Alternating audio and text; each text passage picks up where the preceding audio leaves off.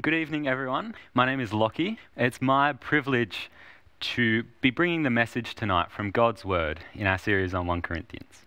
So, to start us off, I'd like to ask you a question Have you ever taken a step back and thought about what Christianity and what the church must look like to an outsider? We gather every week. We sing songs together. Like, who does that? We give our hard earned money to the church. We sit for half an hour, sometimes a little bit more, and we listen to a person teach from a book that was written over 2,000 years ago in languages that no one speaks anymore to an audience halfway across the world about an invisible God and his son who was born of a virgin and then crucified as a criminal. Like, what? Does that seem strange to you? It's not the normal for the world. In, I think this is also, this strangeness is also the feeling that people had back in Paul's day as well. If we remember the context of this letter of 1 Corinthians, Paul is writing a response to a letter that the Corinthians had sent to him. And we heard last week that Paul explained that when he was with the Corinthians, he preached Christ and Him crucified, and that was all he decided to know among them. And this, in Corinth at the time, filled with philosophy and logic and arguments, this would have been crazy. This would have been absolutely unthinkable, totally upside down. So I can imagine the, Corinth, the Corinthians, sorry, in their letter, were writing to Paul and they were asking him, Paul, why did you teach like this? Teach like none of the other teachers of our day. Why is your teaching so different? We, we don't understand. Can you please explain it to us? And this week, we get to see Paul answer that question. This week is Paul's defense of his methods, the upside downness of the wisdom of God, the revelation from the Spirit, and the folly to the unbeliever. Let me pray. Heavenly Father, we thank you for the opportunity to come together tonight as your body, even though we be separated by distance. We thank you for this opportunity to worship you together and to learn more about you. We pray for open hearts, that you would be softening our hearts so that we might understand what you are trying to teach us from your word tonight. May we come away from this knowing you more and loving you more. Pray this in Jesus' name. Amen. All right, so let's get to it. Please feel free to open up your Bibles, either physical or electronic, to 1 Corinthians chapter 2 verse 6. So let's read. Verse 6.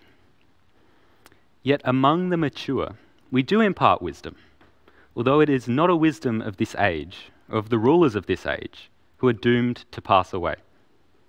So, to start, there are a couple of little things I'd like to point out in this verse, which aren't necessarily all that obvious on the first reading through. At least, they weren't obvious to me when I first read this passage. The first is that this section is a continuation of Paul's argument that he's made throughout this whole letter, but especially in verses 1 to 5 of chapter 2. Paul uses the word yet which implies a connection, but also a contrast to that which he's been saying. And the second thing that we need to realize is that the emphasis of this first sentence is on wisdom. Now, almost anyone who knows me knows that I'm a bit of a language nerd. Okay, when I say a bit, I mean I'm a lot of a language nerd. I studied languages all throughout uni. When I get some free time, I'm often sitting with a language textbook, memorizing nouns and verbs. Sounds like fun, hey? being the language nerd that I am, I decided to check out this passage in the original Greek. So, in Greek, one way that the author emphasizes something is to put that, that word at the start of the sentence. This is what Paul is doing here with his use of the word Sophia, which is the Greek word for wisdom. He uses this as the first word of the sentence. And by doing so, he shows his readers that this is what I want to focus on. This is what you should be paying attention to here. This is my emphasis in this sentence. And so this leads to the question what is this wisdom that Paul is emphasizing? Well, we get some clues from the next few verses. So read with me from verses 6 to 10. Yet among the mature we do impart wisdom, although it is not a wisdom of this age or of the rulers of this age, who are doomed to pass away. But we impart a secret and hidden wisdom of God, which God decreed before the ages for our glory. None of the rulers of this age understood this, for if they had, they would not have crucified the Lord of glory. But as it is written, what no eye has seen, nor ear heard, nor the heart of man imagined, what God has prepared for those who love him, these things God has revealed to us through the Spirit. So, summarizing this, Paul tells us that this wisdom that he's emphasizing, this wisdom that he's talking about, it's somehow connected to his, his point in verses 1 through 5 of chapter 2. That it's not a wisdom of this age or of the rulers of this age. It's a secret wisdom and a hidden wisdom. And God decreed this wisdom before the ages for our glory. And none of the rulers of the age understood this. And finally, that God has revealed this wisdom to us through the Spirit.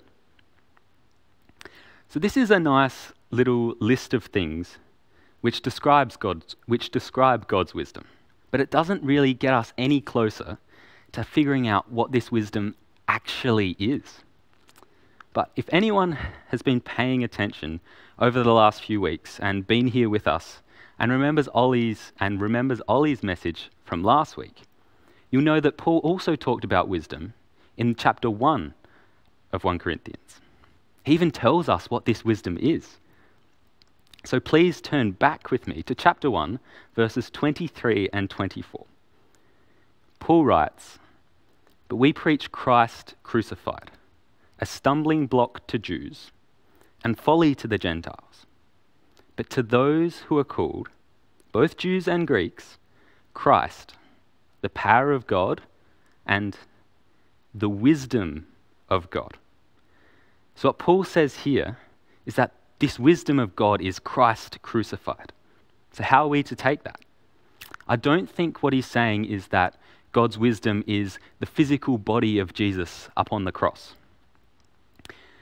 He's saying that God's wisdom is what Jesus' death on the cross achieved.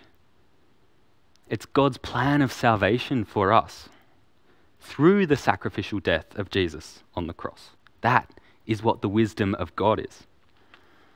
So now, if we go back through that list that we made earlier of some of the attributes of this wisdom, I think it will all fall into place quite nicely.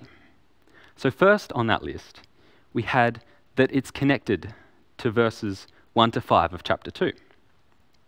Paul even explicitly states that this is what he taught among the Corinthians while he was there. In verse 2, for I decided to know nothing among you except Christ crucified. This is God's wisdom. This fits with his denial of using lofty speech and plausible words of wisdom. He didn't have any arcane knowledge to give to the Corinthians, just a new and deeper perspective on the things that had happened. This is him again showing the unexpected nature of God's wisdom. And this leads into the next point. The wisdom of God is not of this age or of the rulers of this age. It's not worldly wisdom, it's not philosophy like the people in Corinth were flocking to in that day. It's not a man with a logical argument saying, This is how you should live and this is why you should believe it. That my way is the best way to live, that it's the meaning of life. God's wisdom is completely upside down compared to that. And verse 9 helps us to understand another few of those attributes that were on the list. This verse is an allusion to Isaiah 64, verse 4. So Isaiah starts chapter 64 with the words, Oh, that you would rend the heavens and come down. And in verse 4, he says, From of old, no one has heard or perceived by the ear, no eye has seen a God besides you who acts for those who wait for him. The Jews were waiting and waiting for a Messiah to come and bring them out of their hardship. They were waiting for God to act and make all things right. And I think Paul is alluding to that here, saying, Now the Messiah has come and he has been crucified. God has acted, and it's not in the way that we, with our worldly wisdom, expected. It's not in the way that the rulers of the day expected the Messiah to come. It's not the way that Paul himself expected the Messiah to come. It's a secret wisdom, hidden from the rulers, hidden from the people. But the Holy Spirit revealed to Paul and has now shown to us that this is what God's people had been waiting for all along. The clouds of mystery surrounding God's plan had been swept away by His Spirit. Their eyes had been opened. This new understanding of the world, that is God's wisdom. It's what Isaiah was waiting and longing for. God has acted and he has come down to his people, like Isaiah said. And finally, this wisdom of God was something God decreed before the ages. It's always been his plan.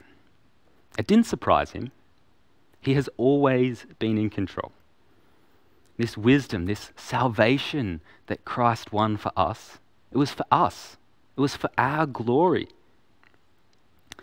It's been God's plan for history all along. So, what is God's wisdom?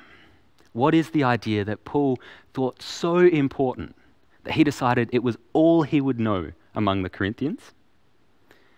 God's wisdom is his plan to rescue us from our sins through his Son on the cross. And that means that we see the world differently. We see through the lens of the cross. Our faith rests in the work that God achieved through Jesus, the one that He has prepared for us, not in the wisdom of the world. Working our way to salvation, earning it, finding meaning somewhere outside of God. So, as I said earlier, I'm a bit of a nerd. I love knowing things, I love learning things, and I really can't stand not knowing the answer to a question. And for me, sometimes this can, come, this can become a bit of an idol. I feel like God's wisdom isn't enough. I need that extra knowledge so I can feel content, so I can feel like I have value and worth. If I don't have that knowledge, that I'm not living the good life. Even in writing this sermon tonight, I wanted to bring you something profound and clever because that's me. But the point that Paul is trying to make here is that we don't need Lockie's profound thoughts. What we need is God's wisdom, which is Christ crucified, and that's enough. So, where are you looking for your good life? Are you looking for it in knowledge, like me, in a job, in a relationship, in good grades, possessions, positions, authority? This is worldly wisdom. It's where the world says that we find our value and our worth. It's having these that constitutes the good life. But God's wisdom, it flips this all on its head.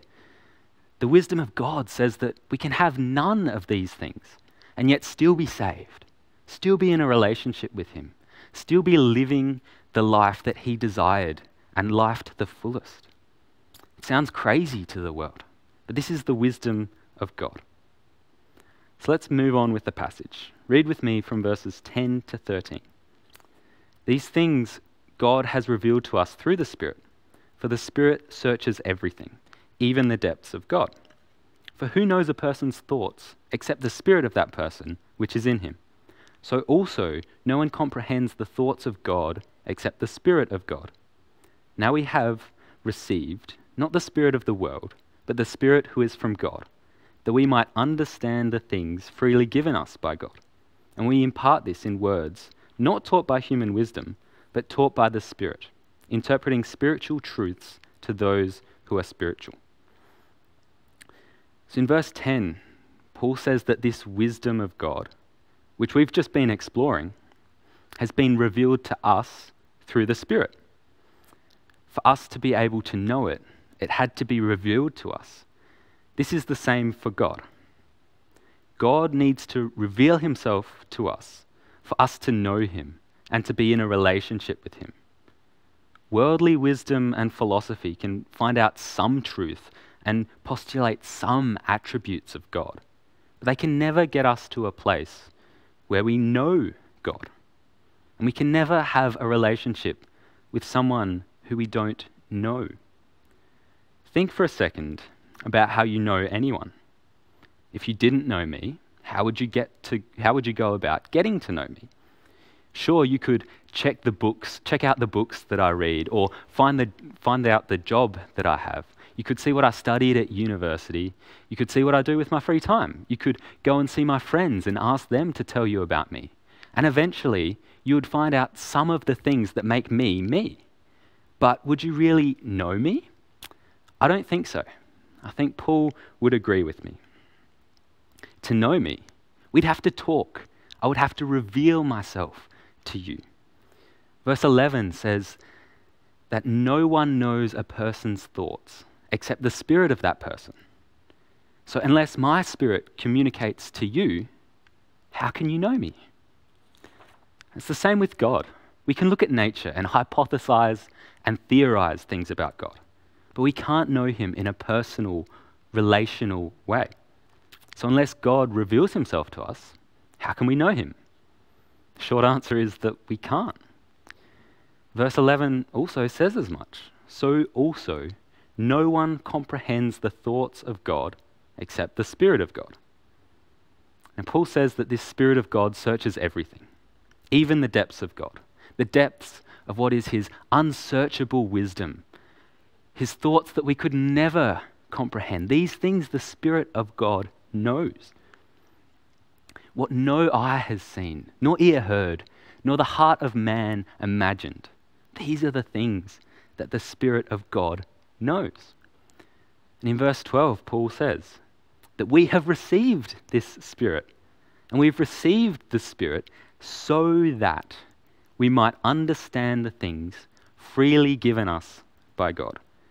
So that the Spirit might reveal to us these incomprehensible things God's wisdom, His plan of salvation, through the death of Jesus on the cross. It's a stumbling block to Jews, it's folly to the Greeks. But to those who are called, it is his power. How awesome is that? But how does this work? How does the Spirit enable us to truly understand God? How does it reveal Him to us? We'll soon see the answer to this. But first, we come to verse 13. And there's a lot to unpack here. I'd say this is the culmination, the high point of Paul's defense for his teaching and preaching methods. So, let's read it together. Verse 13. And we impart this in words not taught by human wisdom, but taught by the Spirit, interpreting spiritual truths to those who are spiritual. Can you see what Paul is saying here? He's claiming that the teaching, even the very words that he and the other apostles are speaking are not their own, they're from God. They're the words imparted to them by the Spirit. He's saying that God's speaking, not Paul or Cephas or Apollos, but God. These words are from God through the Spirit of God. This is the word of the Lord. Isn't that incredible? What does that mean for us, though? We don't have Paul here teaching us, imparting to us the words of God through his preaching, right? Well, actually, we kind of do. We've got this. Paul's statement here in verse 13 implies the same thing that 2 Timothy 3:16 states. All scripture is breathed out by God. This means that the words that the biblical authors wrote are God's words. They came from God Himself. But how were they revealed to the authors? Through the Holy Spirit, the Spirit that searches the depths of God, the Spirit that comprehends the thoughts of God. That Spirit is communicating and leading Paul to write what he wrote. So we asked the question earlier about how the Spirit reveals God to us. I think this is the answer. The Spirit reveals God to us through His Word. Now, some people might think that's a bit strange. Surely God's Spirit can, maybe even should, reveal Him to us directly in a spiritual encounter or a transcendent moment. Even the word spiritual comes from spirit. And of course, God can and does use spiritual visions and dreams and convictions to talk to people. We can't deny that. But it doesn't seem to be the norm for the way he reveals himself to us. And why is that? Is his revelation of himself through the Bible somehow less spiritual and supernatural than one of these encounters? Do we think that? let me tell you something that really changed the way I looked at this idea. So last year I was in my final year of uni. I was quite involved with the Evangelical Students Group there, ES. It's a bunch of Christian uni students who get together to read God's Word, to pray with each other, to learn more about Him, to worship Him, and most importantly, to reach our campus with the good news of Jesus. If anyone watching is currently at uni and um, not involved with ES, I would wholeheartedly recommend that you go and check them out, see what they're all about. I'm sure you'll love it. Anyway, at the end of each year, in about December, there's a huge event held in Canberra called NTE, stands for National Training Event. About three or four thousand people attend. It's, it's absolutely huge and crazy, but awesome. The theme last year was Encountering God, Hearing Him Speak. One of the sessions was on the Holy Spirit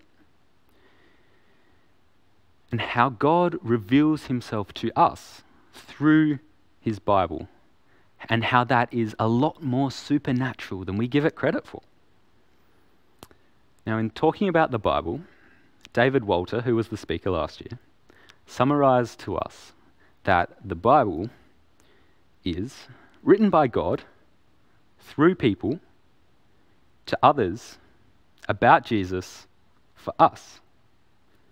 And he showed us this little graphic. So, written by God through people to others about Jesus for us, which is, in my opinion, a really nice overview. So, it would seem, right, that the easiest and most spiritual way to get to know God is for it to go straight from God to me through His Spirit. Right? Like, like this. But could this even somehow be ignoring the Holy Spirit? What? I hear you ask.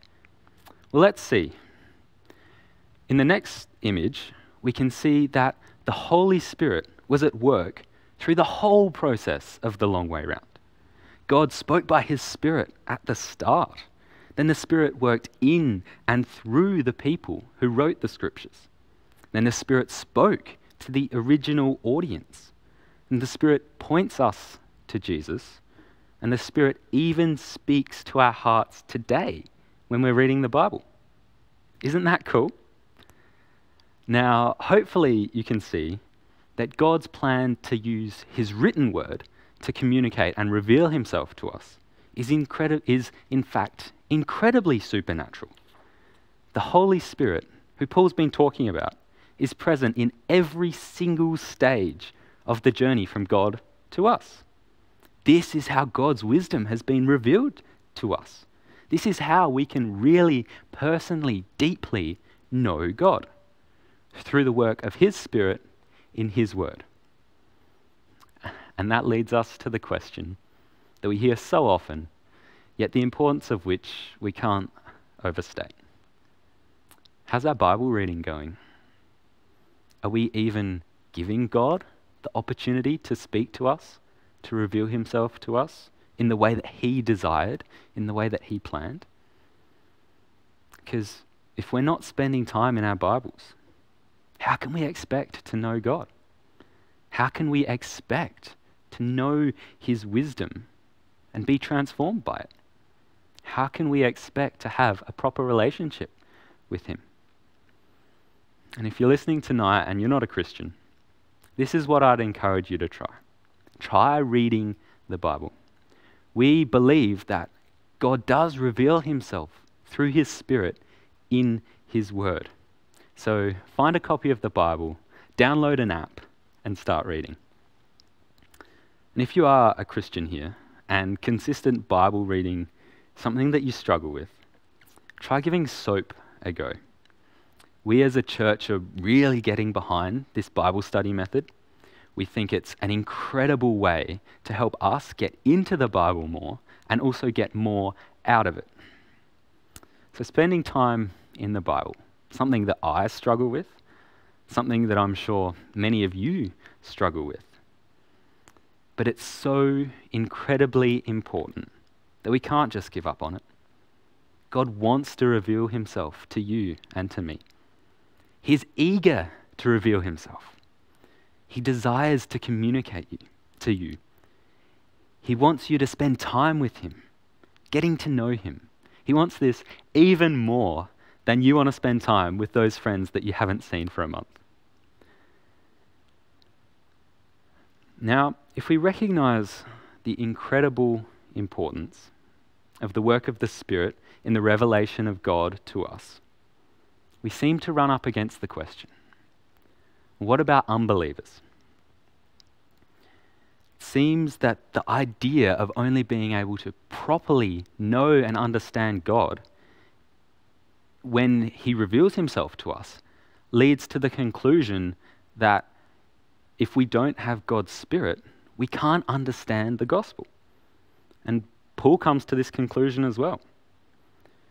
In verse 14, he says that the natural person does not accept the things of the Spirit of God, for they are folly to him, and he is not able to understand them because they're spiritually discerned. Now, this can sound pretty harsh, but after what we've seen, recognizing that God's wisdom, his eternal plan for salvation, for the salvation of his people, through Jesus on the cross, that that can only be understood when it is revealed to us by his Spirit, it makes a lot of sense. It's complete foolishness to a person who can't understand. And it makes me think of that quote by Friedrich Nietzsche. Those who were seen dancing were thought to be insane by those who could not hear the music. Can you picture that? I think it's even more relatable to us today than it was in his time. Can you imagine seeing someone doing hip hop or any of the other crazy dances of today and not being able to hear that music? It would look really strange. We've got to admit that. And the person without God's Spirit they can't hear the music that we're dancing to. They consider insane this upside down view of the world that God has revealed to us through His wisdom and His Spirit. They can only see the wisdom of the world. And I'm sure most of us have had an experience with this truth that Paul is explaining and felt the impact of it. Maybe you've been trying for years to get your family member to take your faith seriously, and they just see it as nonsense. Maybe you've been trying to explain God's plan for salvation and history to one of your friends, but they just don't seem to be getting it. Maybe you get laughed at because you're the Christian And who could believe in such fairy stories? Yet we, we who have had these things revealed to us by God, we know. To us, what seems foolish in the eyes of the world, that is really our salvation. In the past, this idea of people not being able to understand has led me to try a more logical approach and reason people into their faith. Surely, I think, if they just understand and can agree and accept this, this logical argument that I believe is really good evidence for the existence of God. Surely, if they accept that, they'll understand, they'll get to know God, they'll start being in a relationship with Him. But so far, it hasn't worked. What I have seen, though, is the power of the Spirit of God at work through the Word of God. One of the guys I knew at uni was a very staunch atheist, and through the power of the Spirit, through Bible reading and through prayer, he, he was soon a very convicted Christian. He was so affected by the Bible that he read the whole thing in three months. Now, that seems crazy to us who sometimes can't think of even reading the whole thing in a year. But what does that mean for us and our evangelism? Should we just give up because these people can't understand? That they can't understand the gospel because of God because they don't have God's spirit? Definitely not. As much as it might seem sometimes, evangelizing is never, never a futile effort. We need to be sharing the gospel. And when our friend or our family member doesn't understand, what do we do? We pray. And pray. And pray some more. We pray that God's Spirit might open their eyes that God might reveal himself to them through his Spirit, that he might show them his wisdom. We humans can't predict how and when God's Spirit will move. We can't predict when God will choose to use his Spirit to reveal himself to someone. But we can be faithful in prayer and we can be faithful in sharing the gospel with them. So, to wrap up, let's read the last two verses of this passage and focus on the final few words. Verse 15 The spiritual person judges all things, but is himself to be judged by no one. For who has understood the mind of the Lord so as to instruct him? But we have the mind of Christ. But we have the mind of Christ. Brothers and sisters, although what we believe is strange to outsiders and completely upside down to the world, we have the mind of Christ. The thoughts and wisdom of God have been revealed to us through His Spirit. Let's find comfort in that. This isn't just philosophy and worldly wisdom. It's a relationship that God has invited us into. Let's come before God with thankful hearts in worship and praise Him for that. Would you all please join me as I pray? Heavenly Father, we thank you for your word. Thank you for the preaching of your word. We thank you that you're, you, you are at work through your Spirit in your word that we might understand the truths and your, that you give us and your wisdom. We thank you for showing yourself to us, that you desire so much to be in a relationship with us, that you would reveal yourself to us and make yourself known to us. And we're thankful for the cross, the wisdom that you have prepared before all ages, for the plan, for your plan of our salvation, for our glory. We thank you for that, Lord. We pray that you would open the eyes of our friends and our family who don't know you. Would your Spirit do a mighty work there, we pray. We ask these things in the precious name of Jesus. Amen.